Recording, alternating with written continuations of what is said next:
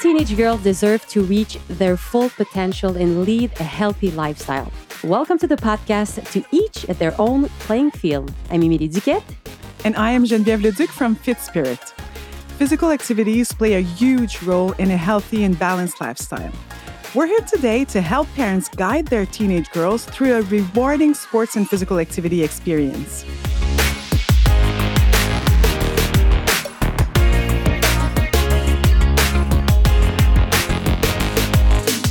In their teenage years, girls face barriers that can make them uncomfortable when being physically active. It can also become a source of stress. Many girls dislike competition. Some are going through major body changes and are just not comfortable moving around in front of others. Girls also tend to judge themselves more harshly than boys and to underestimate their sports skills. As parents, how can we encourage our teens to be more active to maximize their well being? At FitSpirit, it is our mission to get them to stay active for life because we know that physical activity is a powerful tool to achieve that goal. When girls are not active enough, both their mental health and psychological well being can suffer. In this podcast, we dive into the world of teenage girls and the challenges they face when trying to get more active. Our guest is Director of Program at Champions for Life Foundation, a charitable organization dedicated to empowering children ages 4 to 8 years to help develop their physical literacy. She is also a mother uh, of uh, four girls. Joanne Lawson, we're really happy to have you. Thank you. I'm happy to be here. Um, you work with uh, with youth. Can you tell us what are the important elements to focus on so that kids um, develop their confidence in athletic, in their athletic and physical abilities? I would say the most important element, especially at a young age, would be fun. They really fun, fun. activities have to be fun because they're little, and and that that's important to them. So fun things that they can have positive experiences at. So level appropriate, appropriate, age appropriate, um, things that bring a social element to the activity. So involving friends, involving siblings, involving parents, grandparents um, will encourage kids to be active. Um, things that children can relate to through school, again through social, through family. Those would kind of areas that I would I would focus on as um, as a mother of four girls yourself, well, you're a stepmom of two uh, two beautiful girls. Yeah. Um, how do you think we can be? Uh, well, you can be a better role model for uh, for your daughters in physical activity as as they grow up. Now they're a bit older, mm-hmm. but when they were young. Yeah, I, well, I think it's important even now that they're older to um, continue to be a positive role model for them when it comes to physical activity. Um, but when they're young, it's definitely being that positive role model and um, the importance that that plays in their lives. So, being active yourself, um, it doesn't mean you have to be an athlete. It just mm-hmm. means you have to be physically active. Enjoy what you're doing, making it part of every day, make it, uh, making it part of your kind of family makeup. Um, showing them that there's sports or activities that you're really good at, but also showing them that there's a lot of things out there that you're not good at. That's but, good. Yeah, and I you're willing. We forget about that yeah, and you're willing to take that risk. You're willing to look silly. You're willing to make mistakes. You're willing to, you know, get a little bit disappointed at yourself sometime, but that kind of gives you the motivation and energy to try a little harder, to problem solve. Um, we always made sure that physical activity was part of our family vacations. So there was always an element, um, not necessarily sometimes competitive, but um, sometimes just fun going for walks or hikes or kayaking, um, rope climbing, just different things. We made sure that that was always part of our family vacations. Um, socializing and developing social circles with families with similar interests, um, whether it be sport or music or whatever it might be. If we want to role model physical, positive physical activity, then surround yourself with people that do the same. Um, also, I guess being a part of their physical activity or sporting communities as well. Mm-hmm. So, as a mom, I always found it really important to take part in a positive way and kind of like a back step way in a in a way either if if I had the skill to coach, I would coach, or I would help um, manage or organize a team. If I if it was outside of my skill set, even just um, social events within the group. So you know, inviting the kids over for pizza or going to a movie together, just making fun things happen within their physical activity um, activity or sport this is all very helpful. I'm sure that mm. parents um, are very appreciative of all those tips. Uh, thank you so much, Joanne. And so, as parents, sometimes we may think or maybe hope even that our children are going to enjoy the same sports as we do. Um, and maybe sometimes when it's a girl, sometimes we might assume that she will prefer um, sports with um, a an artistic side, and this is not always the case for girls. Mm-hmm. So, how can we make sure that we um, encourage our children to discover the physical activities that they will enjoy for themselves? Yeah, that's a good point because that's what we do sometimes. Right? um, I play volleyball. I still play volleyball, and I've always wanted my girls to play volleyball. Uh-huh. Um, yeah, that didn't happen so much. one of them is now. At least you're being honest. Yeah, yeah. One of them is now kind of dabbing her toes in it, but um, so I would I'd say exposure to a variety of sport and physical activity when they're young and also as they grow especially even when they become teenage young teenagers to continue to expose them to a variety of activity.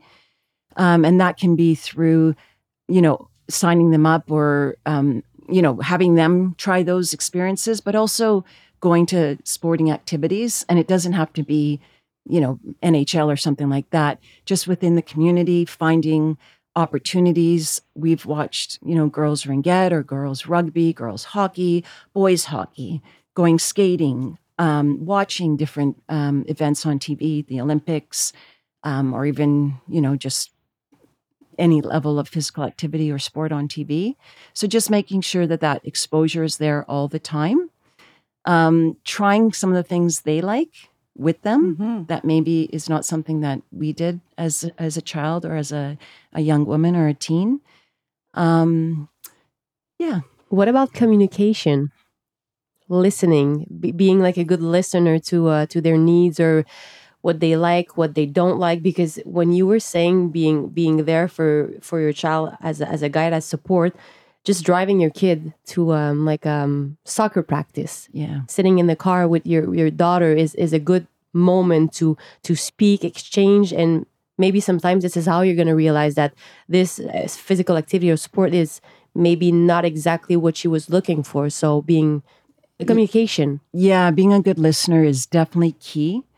Um, and just listening and not necessarily giving advice or giving your opinion on on whatever it is that uh, you're talking about and and acting on or kind of reflecting on what they're saying thinking about it and then acting on it. Because i think i think children when they're little when they're you know early teens kind of give us those hints whether or not they're enjoying what they're doing. And sometimes as parents we we don't hear um, what they're saying. And i think they need to know that it's okay sorry, um, it's okay if they're not enjoying something. That's okay. And maybe trying to find out why that might be. You know, there might be a pivotal reason why they're not enjoying a sport. It might not even be about the sport. It could be about an interaction on the team. It could be about something that's happening in school. It could be something else. So trying to just figure out maybe, you know, if they aren't enjoying what they're doing, um, and sometimes I feel like it, it can bring some some level of disappointment um, as a parent because there are those goals and your objectives, expectations, expectations sometimes that you have for your children, and so um, it's a matter of thinking about your ch- your child yeah. and um, putting aside your own expectations sometimes. Yeah, absolutely. And again, at the beginning, I was talking about the fun of the experience, and it doesn't matter what level your child, your daughter is is participating at. There has to be that component mm-hmm. because at some point, that sport, that activity, they're going to retire from it. They're going to move on to new things. And no matter how many medals they won or they didn't win, I, I believe what they're going to remember are the exper- are the experiences that they had, and we really want the positive and the fun experience to outweigh the negative. Absolutely. So to me, it's all about fun, Um, and and fun sometimes is hard. Like you know, For Yeah. sure. Yeah. Yeah. yeah. So fun doesn't always mean it has to be Easy. easy. Yeah. you know, um, but focusing on the fun and remembering this is about your child, right? It's not, as you're saying, it's not about you as much as sometimes it's really hard. it is about your child, um, and yeah, and and keep that in mind. I mean, I think you you you, you got it right. I have nothing to add, Joanne. Thank you so much. Thank you. Thank you. It was uh, it was great being here. It was great talking to you today.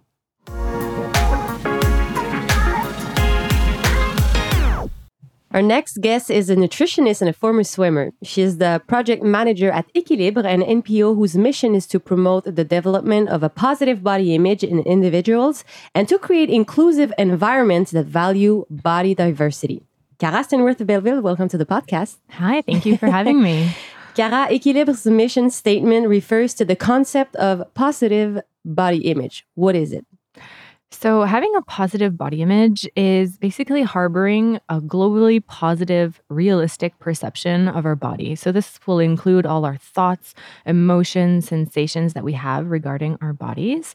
Um, I think it's important to say that um, it's completely normal that we have some days where we don't necessarily feel 100% um, in our skin. Um, the fact that we can live certain body dissatisfactions does not mean that we have uh, a negative body image in its um, in in its all. So um, when we have a positive body image, we're more likely to be able to see to appreciate our body for what it is, what it can do in the present moment. Um, we can appreciate our body for its strengths, its limits, for everything it allows us to accomplish, to to go through, um, and not only for what it looks like. Um, we'll be able to focus on who we are versus what we look like. Um, we can trust our body, our needs, uh, all the different signals that our body sends to us. Um, we'll be able to uh, treat our body with kindness and we'll be able to uh, adopt better behaviors um, for our health and well being. And how does body image develop in uh, teenagers? So, body image develops very early in childhood, throughout puberty, and then throughout life. So, it's influenced by four main factors, and it's the interaction between these different factors that um, will influence us throughout um, our lifetime. We're not born with a positive or negative body image, it changes and evol- evolves over time. Um, so, in teenagers, one of the main factors is, is puberty. So, the, throughout um, throughout uh, our teenage years, many different body tran- transformations occur, um, which play a huge role since teenagers constantly have to adapt to a new um, image of themselves. Um, so that's a huge factor. We have also our different personality traits, psychological um, characteristics. Some can be more protective, and some can be put us more at risk. So um, for example, the tendency to compare themselves, to internalize beauty standards, to objectify themselves, um, perfectionism, having a lower self esteem. That's different personality traits that can put um, our teens more at risk of developing um, body image issues. And more protective um, traits will be having a greater self esteem, uh, a better sense of uh, body confidence, um, having more confidence in their skills. So, those are protective traits. I think it's important to, to to mention that knowing that our teenagers are in a period of their lives where they're searching for their identity, they're developing their personality, they're seeking to define themselves, to belong, to answer to standards. This makes them extremely vulnerable um, to all the different models that we, that they'll be presented, um, and they'll have a greater tendency to want to compare themselves, to internalize all those different messages. Um, so it's important to to sort of be aware of these different things that our teens um, are are going through. So as a parent, there's also uh, all the different um, interpersonal experiences that can influence our, our teens. Also uh, so different comments teasing um, different relationships that they have with different people. So different people in their lives can have um, a, a protective or um, a more negative influence. Uh, it all depends. Um, it's a period also where for peers um, are extremely important for for them and where the perception and the judgment of others uh, is really important also so all through our different um, environments whether it's our social cultural environment um, our uh, our close social groups, um, all those different interactions and messages and values that uh, are, are, surrounding uh, our teenagers will definitely have an impact on their development. And Karah, as parents, are there any red flags that we should pay attention to when we suspect that maybe our daughter suffers from some level of body dissatisfaction? Absolutely. So I think um, cues that you can kind of try and um, to stay alert to would be is she, you know, tracking her intake, her exercise levels? Um, is she weighing herself constantly or regular, regularly mm-hmm. body checking? So looking in the mirror, sort of, you know, um, trying to have a, a certain clothes sizes that um, are objectives, for example, can be good um, uh, references to um, to stay alert to. Um, how does she talk about her body? With kindness, with disgust? Um, uh, does she practice um, different activities, and uh, movement of sports that she likes, or are they activities that she thinks will better help her control her body or to lose weight? Um, when she's practicing these activities, is she having fun? Is she having positive um, experiences? Is she talking about positive emotions and sensations that she's going through or living when she's when she's moving? Um, when or is she talking more about the fact that when when she when she's moving there it's it's a chore it's a painful experience. Um, uh, if she talks more about you know letting off steam when she moves or being with friends being part of a team expressing herself through movement. That's the kind of things that we we want to uh, we want to hear and that we want to try and develop uh, more than everything that can be uh, around um, control and restriction and negative uh, sensation uh, around sport. So that's definitely things to look uh, look at. And if a parent realizes that her his daughter has a, a body image issue how should he or she approach the situation? Yeah, so it's not always easy for sure. I think the best thing is to open a discussion. Um, the first thing to do um, is to really not trivialize um, our daughter's concerns. So um, to just, you know, to, to listen, to to be there, um, to talk, help them talk about how it makes them feel. Um, I always like to say to talk, uh, to open a discussion, to talk um, from your standpoint. So um, to say, for example, I'm hearing that this is making you feel this way. Will you tell me about it? Um, I've observed this. Um, it makes me feel this way. Do you want to talk about it? So mm-hmm. um, that can help to open a, a discussion depending on what comes out, you know, to normalize the changes uh, that we talked about throughout puberty, which are completely normal, to encourage her to trust her body, to trust her signals, to trust herself, um, uh, to use afterwards, um, I call them bounce back questions. So, for example, to turn a, a, question or a situation back on them to deepen a conversation. So, uh, for example, it can be, um, you seem to find it important to look like um, this model or this celebrity. Why is it important for you? So that can help um, to get to maybe a, deeper level of conversation to understand what's going on. Um, and if you feel throughout um, th- this conversation or, or, more to come that there's more distress or discomfort and that there's really something going on, um, you know, you can sort of open up and saying, you know, I understand that this maybe be uncomfortable for you talking to me about these concerns. Would you like to talk about it with someone else? How can i help you?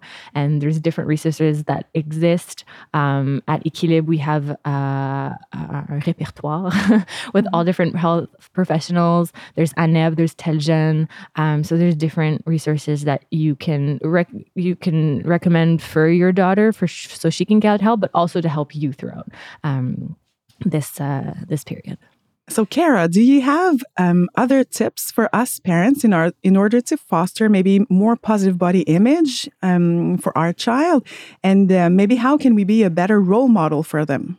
Absolutely.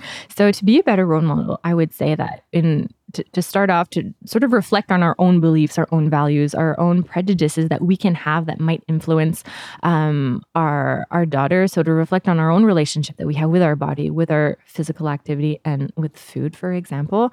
So questions that you can ask yourself: um, Do uh, do I always comment my own weight, uh, appearance in front of um, my kids? Am I always um, looking in the mirror, judging myself? Um, do I often talk about diet at the at the dinner table? Do I often, you know, weigh myself? Um, does does what, what kind of place does weight and appearance occupy on a daily basis for me? Um, so those are things you can ask yourself to help um, it not influence negatively um, your kids because our kids are really sponges. Right? They they we mm-hmm. they really um, they, they, they they can see they imitate our our our, our behaviors.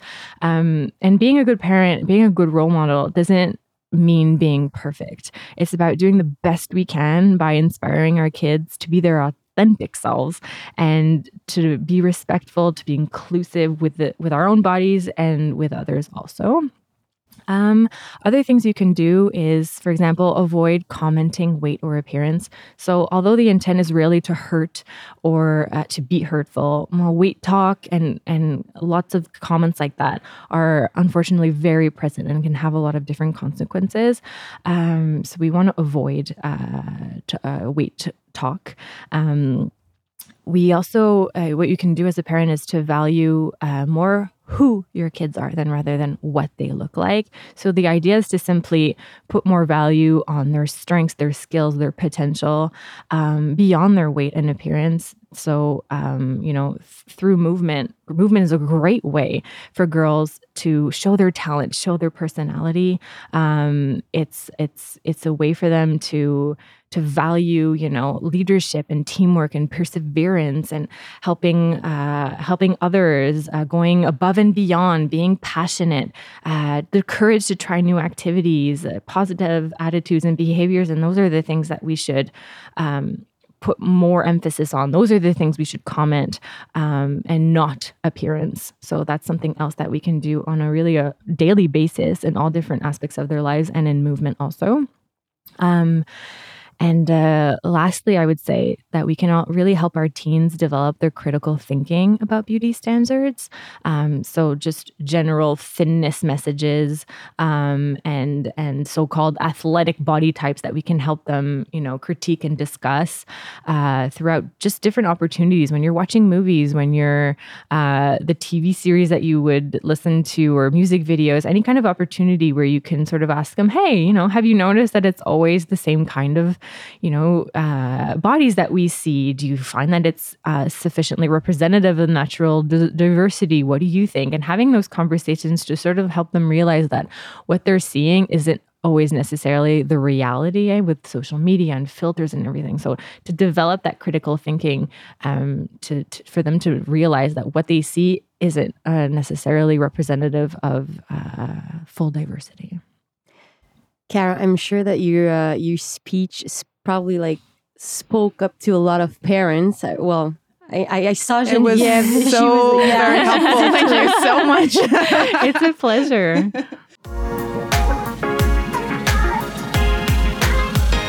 Our next guest is the founder of Scream Dance Academy in Montreal. She has been dancing for uh, over 40 years, has been teaching for close to 30, but she is a professional choreographer. Lynsey Billing, thank you for joining us. Thank you for having me. Um, Lynsey, you've been teaching uh, groups of teenage girls for uh, a long time now, according to uh, what I just said. What atmosphere do you think needs to be created for the girls to feel good and have fun in your dancing class? I love for people to be motivated when they come in. People are smiling, people are happy. Atmosphere that I like to create, a little bit of a I'm a big performer, a little bit of a clown. So I like to have people laughing and participating. And I like to look at people in the eyes and I like to have them look at each other in the eyes. Lots of uh, encouraging of the group and just really getting into it, letting them know that they can make mistakes, that they're allowed, uh, especially the first classes when we walk in. Hey, everybody, this is your new friend. I'm your new friend. We're here to have fun. Don't look at anybody else. Don't compare yourself to anybody else. at my dance studio, we have a slogan called "No Judgment."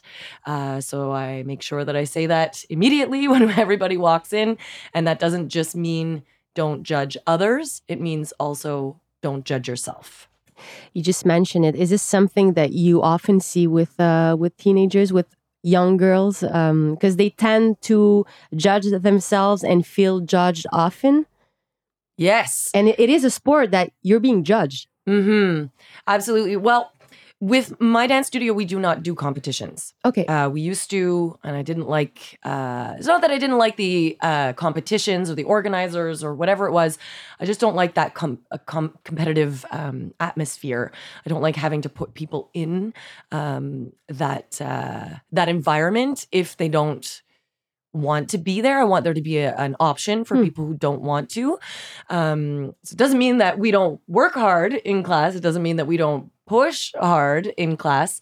Um, but uh, yes, so in, I like friendly competition in class. So we'll encourage somebody, wow, we'll highlight, oh my goodness, did you see this person's battement, let's say, which is a kick, or this person's turn? Um, and then we'll all applaud that person instead of having them compare. They'll look at that person and highlight them. I hmm. might have lost your question in there somewhere. No, not at all. no. Not at all. okay. And, and, I'm going to be honest with you. I'm, I'm still a bit surprised that you said that you're not doing like any competition because I no. was thinking she's been dancing for 40 years. So for sure, uh, like the next step for her is, is teaching and probably bringing a group of girls into the, the, the competition world. Mm-hmm. Um, I have. Is yeah, but is is it is it is it because of your personal experiences? What made you change? I grew up as a as a very competitive dancer in um, many different styles. I did Scottish Highland dancing, and I also did uh, competitive jazz. And when um, I was in ballet as well, so I used to do exams, and we would stand in front of a judge, and they would judge whether or not you move to the next level, etc. And that was self assessment. So for me, the judging in front to get our exams to become better dancers, to become teachers, whatever that was. Um, I was much more comfortable with that. Still nervous, but you know, I wasn't so mm-hmm. worried. I just I knew that I had to work with myself. I didn't have to compete against other people. And when I was younger, uh, the competition, I really got into it as a kid just because it was something to do. My family was really, really involved as well. My father became like the president of the wow. Association for Scottish Highland Dancing in Montreal. Uh, we traveled across Canada and parts of the United States for competitions. It was a, it was a family thing. My sister, my younger sister, also was a dancer. Um, so we competed together. And then as I got older, we got into jazz competitions, and it just I used to do it on my own when I started my own company when I was around 16 years old. I used to do it because it was a way to perform. And so you would pay and you'd be like, hey, I get to dance on a stage, you know, with other people and I get to show off. And then after a while, I just, I didn't like the way I felt. I didn't like the way my dancers behaved a little bit. You know, my, they were my friends, so we were dancing together. I didn't like the way the other dance studios behaved. And that's not a diss against any other dance studio mm. that wants to do competition. I just, I was very internally searching and I, I wasn't happy. And so I was like, why would I do a competition when I can have all the attention on myself? I can just pay to do a show and we can do multiple choreographies. We'll sell tickets and we'll just auto produce. So I started auto producing shows also at a, at a younger age. So I really moved away from competitions into auto production. According to your experience and um, what are the main reasons why the girls uh, come back year after year and they a, they register to your school and they're in your class and with the teens so i teach uh, a wide variety of ages. I teach from uh, the age of three up until the age of i think my oldest student is 51 um, so i really see the whole gamut of uh, females. Uh-huh. and i say that really as a broad sense um, uh-huh. as uh, I'm a very in, in, in a very all inclusive environment as well. Um, so uh, the teens, I mean, I'm in a lot of contact with their with their parents. I would say, I think that, that we we get a sense of um, of family, and we people throw that word around a lot, but it's like appartenance. This yeah. this mm-hmm. word in French, sense of belonging, sense of belonging, and, absolutely. Yeah. So in this environment, this encouraging environment where um, we all help, you know, make this a thriving environment. The, the kids just want to come back. They have this adrenaline rush and and they they want to be there week after week. And then the show is is this really exciting time where they get a standing ovation at the end of their pieces, you know, and they feel the audience and the energy. And then there's this, there's this rush of, okay, we have to pull this together. We all have to do this as a team. And we have to make sure we're in the right spots, remembering the right steps, that we're looking at each other, we're smiling, we're not looking down. So it's like they're all here with the common goal of having fun every class and also performing on stage for the family and friends. So that's I think that's why they come back for the rush and and they want to see you because you said earlier that you're a clown, and so they're, they're, happy yes, to come back to see the clown. Is the clown back? exactly. You know they call me Mama. A lot of people call me Mama. Oh. Um, I do not have children. I have a lot of. I have had. Uh, you have animals, many of them. Yes, okay. but I have. I like to say that I have. You know, hundreds of kids because mm-hmm. they don't come home with me. But you know, I, I, I play a big role in their lives, and I'm very For touched sure. uh, to be able to do that and honored that their parents want to have me in their lives, you know, and um, and I know for the most part, if ever there are teens that decide not to come back, their parents are so apologetic and the kids mm. feel bad. I mean, it's a an age where they they're just they don't want to say them. They're not going to come back to my face because they won't, don't want to disappoint me. Mm. Sometimes it happens. Kids change interests, sure. and that's and it, and it's not. It doesn't mean failure. It absolutely does not. It just. I mean, if they're going to stick it out and make it to the end of the session and do the show, and then they decide they're going to change, they're going to try something else, yeah, or it's, it's fine. not for them. That's fine. Mm. They'll have accomplished something, and then they'll know in inside of them that they, ils ont été au bout. Mm-hmm. They started something, they finished it, yeah. and it's that sense of accomplishment. Yeah. Do you ever have girls come into uh, the beginning of a class in a bad mood, for example, and leave the class with like a complete different attitude, like being completely hyped? All of the time. I think uh, at the beginning of class, sometimes, I mean, myself too, I'm a human. Sometimes I'm not in the clowny, hey, everybody mood. So people come in, I'm still going to smile. I'm still going to be happy to see them, regardless whether I'm having a poopy day or not. And then when I see them, it automatically makes me feel better. And, you know, we did a lot of Zoom classes over the pandemic, oh. and I had a lot of teens. Uh, n- not a lot of the teens stuck out, but a lot of the teens we really opened up on our Zoom, and we did a, little bit of conversations at the beginning of class. How was your week? How are you feeling? And uh, it was generally somber mood, and then we would mm. move, and it would get better. So we we opened up and we talked a lot over that time. So when we've brought it back into the studio, it's become almost like a regular thing to check in. How's it going? How was your week at school? What happened? And we laugh about five minutes. Everybody kind of talks about their week. How did it go? Or it was a bummer. You know, my cat's sick or whatever it is. We talk about it, we dance. And then when people leave, it's always a high five at the door. Always. Always. High five, look in the eyes. I make them say thank you. I say thank you to them then we call it a night. And for the most part, usually people are in a really good mood at the end. Mm-hmm. How do you deal with uh, teenage girls that are um, a bit more stressed about performing? You said it, no competition, but mm-hmm. still, if there's a show at the end of the yeah. semester, this could be a really stressful moment for them. Mm-hmm. Um, as as a coach, what's your role to uh, to deal with them? To guide them and to let them know that it's okay. It's going to be okay. I've had students just recently at Christmas time, I had a, a, a younger girl. Well, she's nine years old, I think. And she was so stressed. At the beginning of the year, she was, oh, I'm not sure I'm going to do the show. And the, that's what the mom said. And I was like, okay, that's fine. So we're going to work up to trying to get you in the show. If we get you there, great. And then a couple weeks later, how are you doing? Oh, I think I'm going to want to do it. And then I would hmm. get all the girls in the class who did the show, who did the show, hands in the air. Okay, what was it like? Oh, it was so fun. So then that we would get moving towards the show. Show day comes. It's in the morning, waiting for all the kids. We're checking everybody in, and this girl's not here. Oh. And I'm like, where is she? And then the person at the front said she came in, she was overwhelmed. There were too many and people for left. her, and she left. But the mom, we, I called the mom, and uh, and I said, I, what's going on? Is everything okay? And she said, oh, she's just nervous. I said, you know, I can meet her at the front door and I can talk to her in a quiet corner because it's overwhelming. There's like a hundred kids yeah, backstage screaming and exactly. excited, yeah. and kids you don't know, and like all these adults you've never seen, and it's a stage and backstage and lights.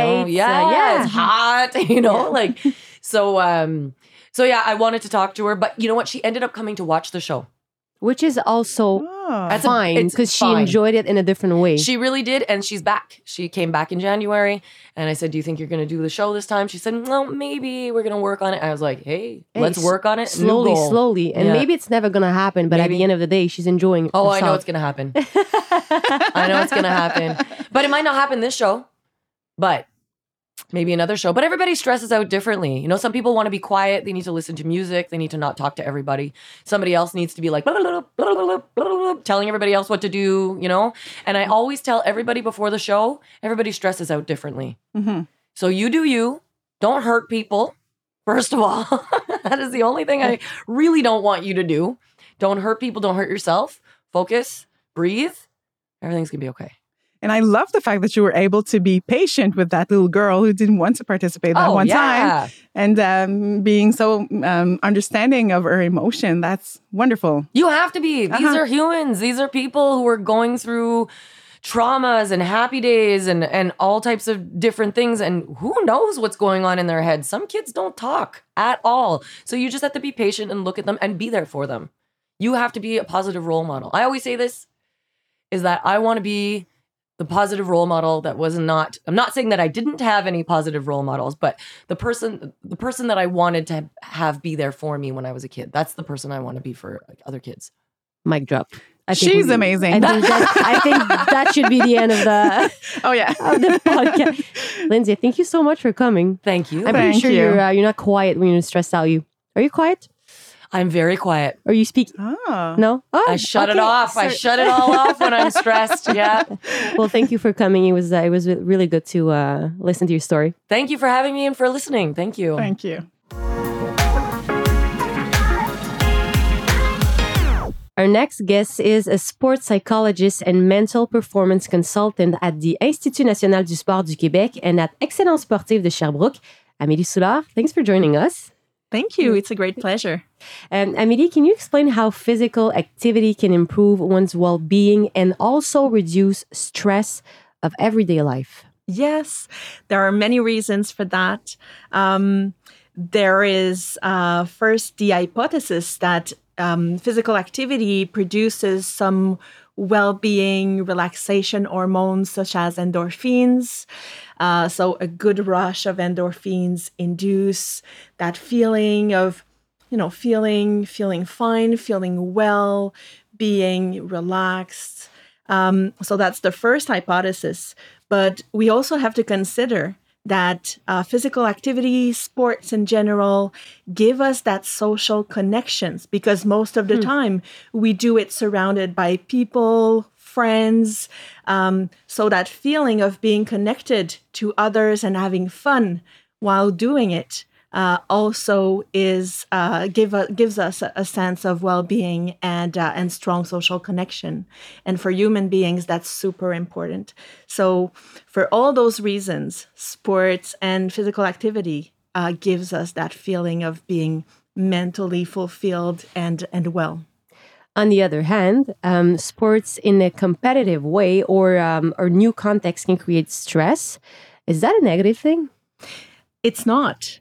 Um, a good a good amount of stress, a, a little stress, will give us that challenge that that will allow the body to rise in front of the challenge. So we'll be more more active, more energetic. Mentally, we'll be more vigilant. We'll be more focused.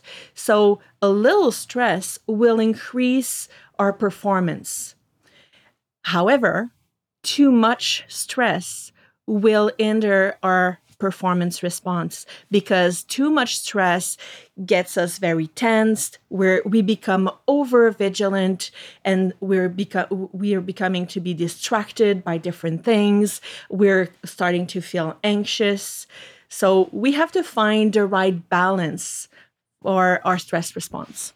Um, how do you explain the large number of, of girls who drop out of sports as teenagers because of the competition? there might be many reasons for that. Um, we know that uh, teenage years, especially for girls, um, we see a rise in anxiety level. We see a decrease in self esteem. Girls become more aware or self aware and they start comparing to each other, comparing to other people. So, for all those reasons, um, competitive sports might be a, a field where there is more comparison, where there is more anxiety. Um, there's also another explanation uh, related to parents. Hmm. Uh, Julien Bois, a researcher from Belgium, um, have made research on on, uh, on uh, athletes' parents, and he discovered that between eight to fourteen years old, uh, teenage girls who have parents who are very engaged in sport, very present, um, those girls start considering that level of engagement from their parents as pressure. Hmm, that's interesting. Yeah, so that's another uh, source of anxiety that might lead them to disengage from sport. So, as a parent, you said earlier how stress can be helpful, it's not all negative. Mhm. So, and you were talking just um, uh, one minute ago about how parents sometimes put stress on the shoulders of their child Sometimes. in order for them to perform better. But so, as parents, um, what should we do? Should we try to remove all stressors? Probably not. So, what's what's that balance? Where do we find the balance? we can't remove all the stress. We live in a performance oriented society. Stress is, is all around us. So we need to be um, we, we need to be um, Aware? aware Yeah. of that and we need to uh, get used to stress. Mm-hmm. So taking all the stress away from sports is, is not a good idea. Okay. However, as parents, I think we can open up that conversation Yeah. and ask our kids and our especially our young girls um, what do i do as a parent that helps you in your in your sports or in dealing with the, the competitive pressure? Um, what are the things i do that you don't like or puts pressure on you without me as a parent knowing it maybe? Um, how can i best support you as a young athlete. So, opening up that conversation about pressure, about stress in sports, I think that could be a, a very good first step. When I was 11 years old, I remember playing soccer. I was on the field, and my dad used to scream, "Kick!" I, I kick, but I was like, I was, I was like as big as a squirrel. I was really, really tiny when I when I was a kid, and until 16, basically. And he used to scream, "Kick, kick, kick!" And I remember I stopped running, and I just turned around and I said, "Either you stop or you leave." I was 11. I had a big mouth back then Wow. already but he stood up and he left. I remember my mom was laughing, but this is something that sometimes kids are not going to be comfortable saying, but things like that has to be said to bring changes into this relationship between the kid and the parents. Exactly. Sometimes parents do things or say things without the intention of putting pressure, but it's perceived as pressure. And that's what's it, that's why it is important to open up that discussion because we don't know how our teenage girls were are going to perceive what we say. So let's open up that conversation and ask, you know, are there things I say or I do that you you feel more pressure? Um, what are the things I do that is helpful? So Also, both, yeah. yeah, both hands are are super important. And um, we can also talk about some parents who actually consciously put pressure on kids. Yeah, for Um, sure. And and and of course that's not a majority of parents, but we know it exists. Um, so we have some parents who sometimes um, would give their love conditionally to the performance. Oh. So that's also important to be aware of. Um, you know, a parent's love should be an unconditional. What it, what performance is given, whatever the performance of uh, of our kid, Whether right? or not you you win or lose. exactly, yeah. Um, the science tell us if there is a difference between teenage girls and boys in how they perceive performance stress or even how they handle it. There is uh, a gender difference between uh, young girls and young boys. Uh, we know that young girl, girls are more sensitive to uh, to anxiety and pressure. Um, as I mentioned, especially between the age of age 8 to 14, uh, so pre adolescent. Um, and there's also a difference in the way they cope with stress. Um, women in general have te- a tendency to ha- to use more emotional coping. So, for example, um, uh, crying when they feel anxious, where are um, where um, y- y- men and young young men um, tend to uh, confront their uh, source of stress. So, more solution oriented coping strategies. But is crying really a bad way to cope? It's not. It's not. It's a way to evacuate stress And the pressure. and the pressure, exactly. Um, and women also have a tendency to seek help. So, social um, oriented coping strategies. And that's not a, a bad thing either. It's a super good thing. However, we need to consider that emotional coping is temporary. So, we're going to decrease our feeling of anxiety, but it's going to be temporary. If we don't confront the source of our stress, it might come back.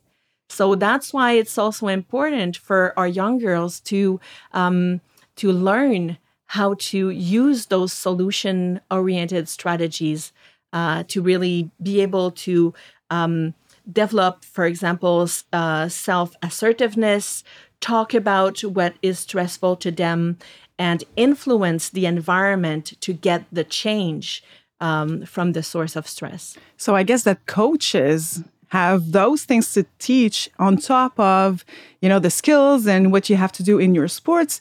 As a good coach, you should be able to also teach those uh, techniques. yeah. Yeah. Exactly. Part of the coaching is teaching life skills, and stress management strategies are life skills. Um, it's it's going to to be helpful in our life in sports and outside of sports. So strategies such as breathing, relaxation, just self assertiveness, communication skills, those are all kinds of skills that can be taught through sports. And yes, coaches play a great role on that. Um, some uh, young girls or teenagers are um, are playing many sports uh, competitively. So soccer, gymnastics, swimming. It, it- it's never enough, which is okay. But uh, what a parent should be aware of or, or looking at to make sure that a morning she doesn't like wake up and say, you know what, I'm exhausted. I don't want to do. I- Like I'm quitting. I can't do it anymore. Yep. There are many signs to look at. I would say the first signs are positive emotions. Do I see my daughter uh, smiling, having fun, experiencing positive emotions on a daily basis? If yes, we're fine, I think. Um, however, if the mood changes, if um, my daughter is is crying more often, feeling anxious about going to training, um, if if there if there's a fatigue, you know, you mentioned about the the quantity of activities, and that's something to consider because our young girls have sports, but they also have leisures activities. Uh, they they also have school, of course And friends. and friends. so their life is super busy. So there is a fatigue that can uh, be induced through that lifestyle. Um, so being aware of the, the level of energy. Um, is um, is my daughter able to get up in the morning and feel energized, or does she still feel tired, or even aching from the training the day before?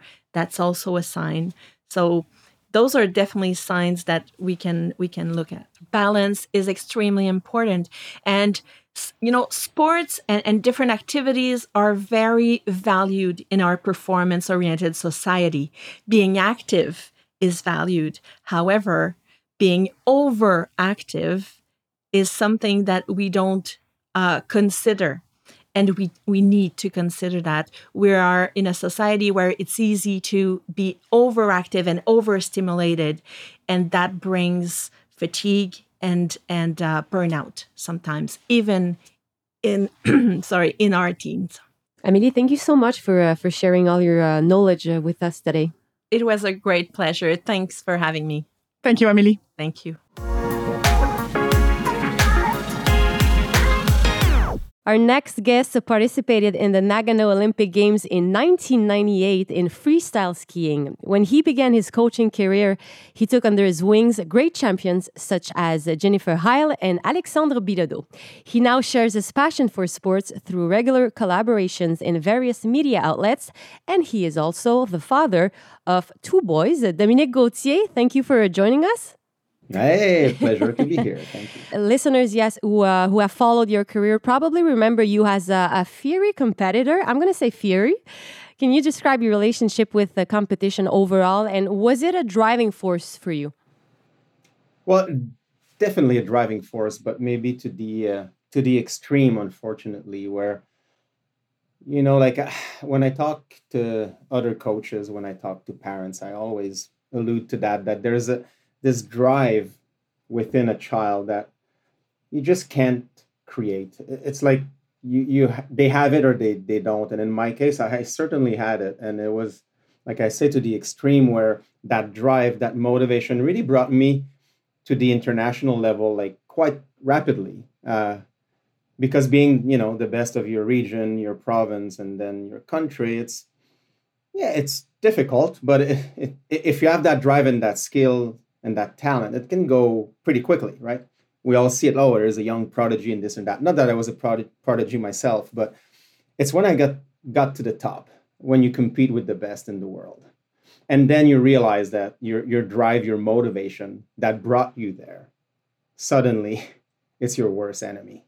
I didn't realize it then on the spot. It's only after a few serious hit in the face of tears uh, of of like anger that I realized that my motivation was just like was becoming an obsession.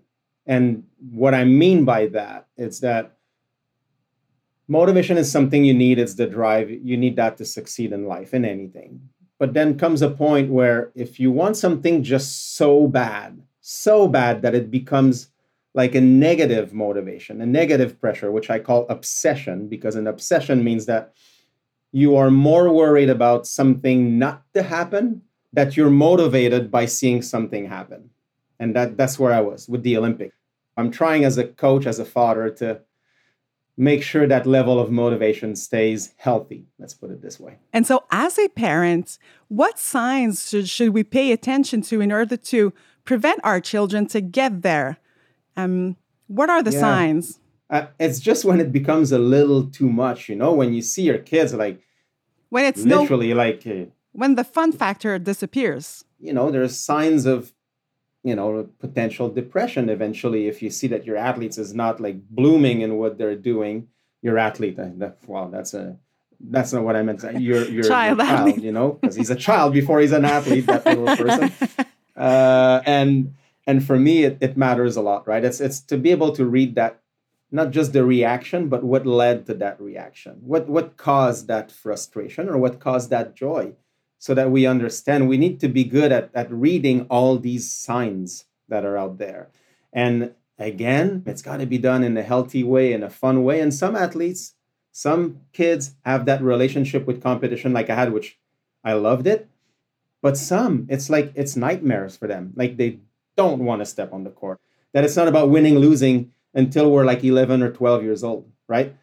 Because um, we lose talent that way. I see it. Like I'm sure my oldest has all the talent in the world because he's quite physical, uh, he's super agile, but he's missing a few, you know, a few elements that would make him a good soccer player or basketball player to the same level as the other. And suddenly he might you might say no to these sports and therefore close the door on something he could have been good if he was coached, if he was in a system that encouraged like inclusivity, everyone has fun, we still win or lose, but by the age of 11 or 12, then they can find their ways. You shouldn't have to impose a pathway in a sport to an athlete, you know, well before they're 10 years old. And that's what's happening right now in the system, and it freaks me out.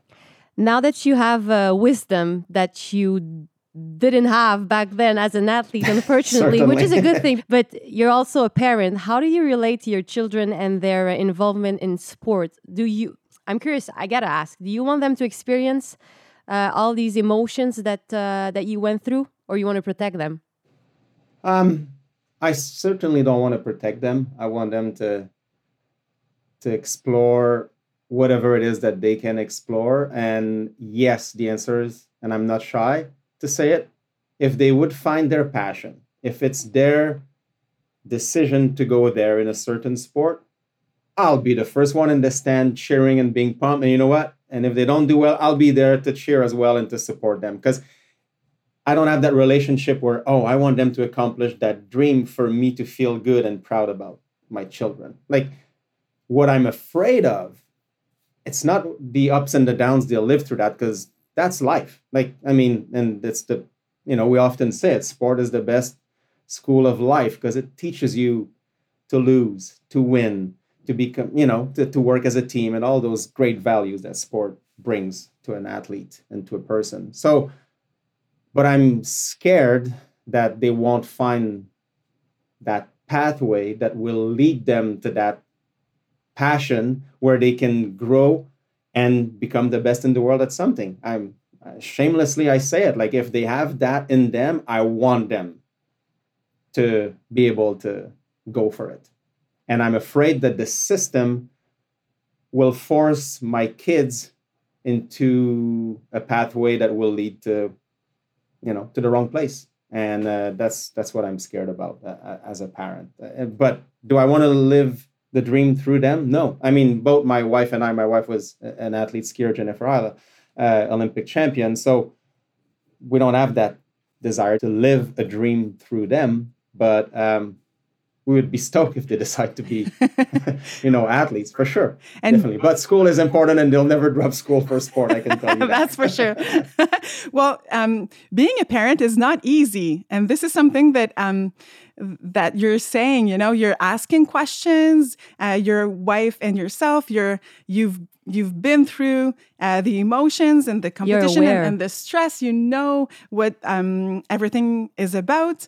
And still you're you're questioning. You want you want uh, a positive experience for your children but you're not sure how to get there. And uh, mm-hmm. that vulnerability i find is very uh, it's touching. I feel it, i feel like uh, many parents can um, relate to that. relate mm-hmm. to that for sure.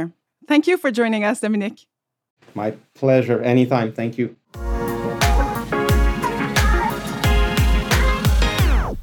Geneviève, you know what? I just realized that every discussion we just had led to one thing the importance of being a good listener. Because whether it's the parent, the coach, or the phys ed teacher, you got to remember that each teenage girl has her passions, her fears, her goals. Yes, and also let's make sure that we're offering a wide range of sports and physical activity experiences to allow all girls to really blossom to their full potential whether they think of themselves as being the sports type or not, whether they like competing or not. This podcast is produced as part of the FitSpirit Wellbeing Program powered by Beneva. For more content, visit fitspirit.ca.